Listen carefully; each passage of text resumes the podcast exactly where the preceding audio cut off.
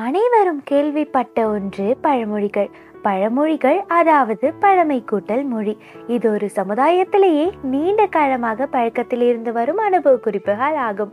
அத்தகைய அழகான பழமொழியை இவர்கள் தேவைக்கேற்ப மாற்றிக்கொண்டு அதை எப்படியெல்லாம் சித்திரவாதை செய்கிறார்கள் பாருங்களேன்.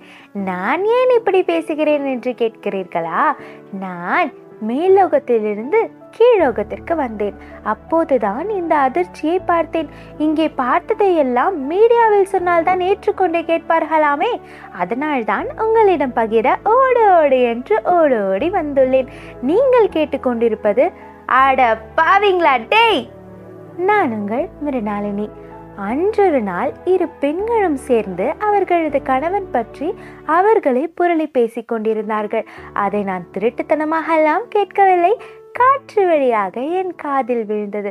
அவ்வளவு தெளிவாக புரியவில்லை என்றாலும் அவர்கள் செய்யும் காவலர் வேலையையும் பாத்தியார் வேலையையும் குறை கூறி கொண்டிருந்தார்கள். அப்பொழுது பழமொழியை சரியாக புரிந்து கொள்ளாத அம்மனி ஒருவர் போக்கத்தவனுக்கு போலீஸ்காரன் வேலை வாக்காத்தவனுக்கு பாத்தியார் வேலை. எனக்கு தூக்கி வாரி போட்டுவிட்டது. இதன் அர்த்தம் எப்பேற்பட்டது? இவள் ஏன் இதற்கு கூறுகிறாள்? அங்கு சென்று அவளுக்கு எடுத்து கூற எனக்கு அனுமதி இல்லை. அதை கேட்க அவளுக்கு பொறுமை இருப்பதாகவும் தெரியவில்லை. எதற்கு வம்பு? பக்கம் வாருங்களேன் உங்களிடமே சொல்கிறேன். ஆக்சுவலா ஐயையோ மன்னித்து விடுங்கள். அதாவது வார்த்தைகளை சற்று பிரித்து பொருள் கொண்டால் விளக்கம் தெளிவாக புரியும். போக்கத்தவன் என்றால் போக்கு கூட்டல் கற்றவன். அதாவது ஒழுக்கங்களை கற்றுக்கொண்ட மனிதன் காவலர் வேலைக்கு தகுதியானவன். வாக்கத்தவன் என்றால் வாக்கு கூட்டல் கற்றவன். அதாவது வாக்கு என்றால் சத்தியம் அறிவு என்றெல்லாம் பொருள்.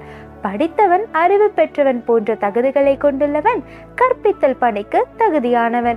இப்பேற்பட்ட பழமொழிய அட பாவீங்களா? டேய்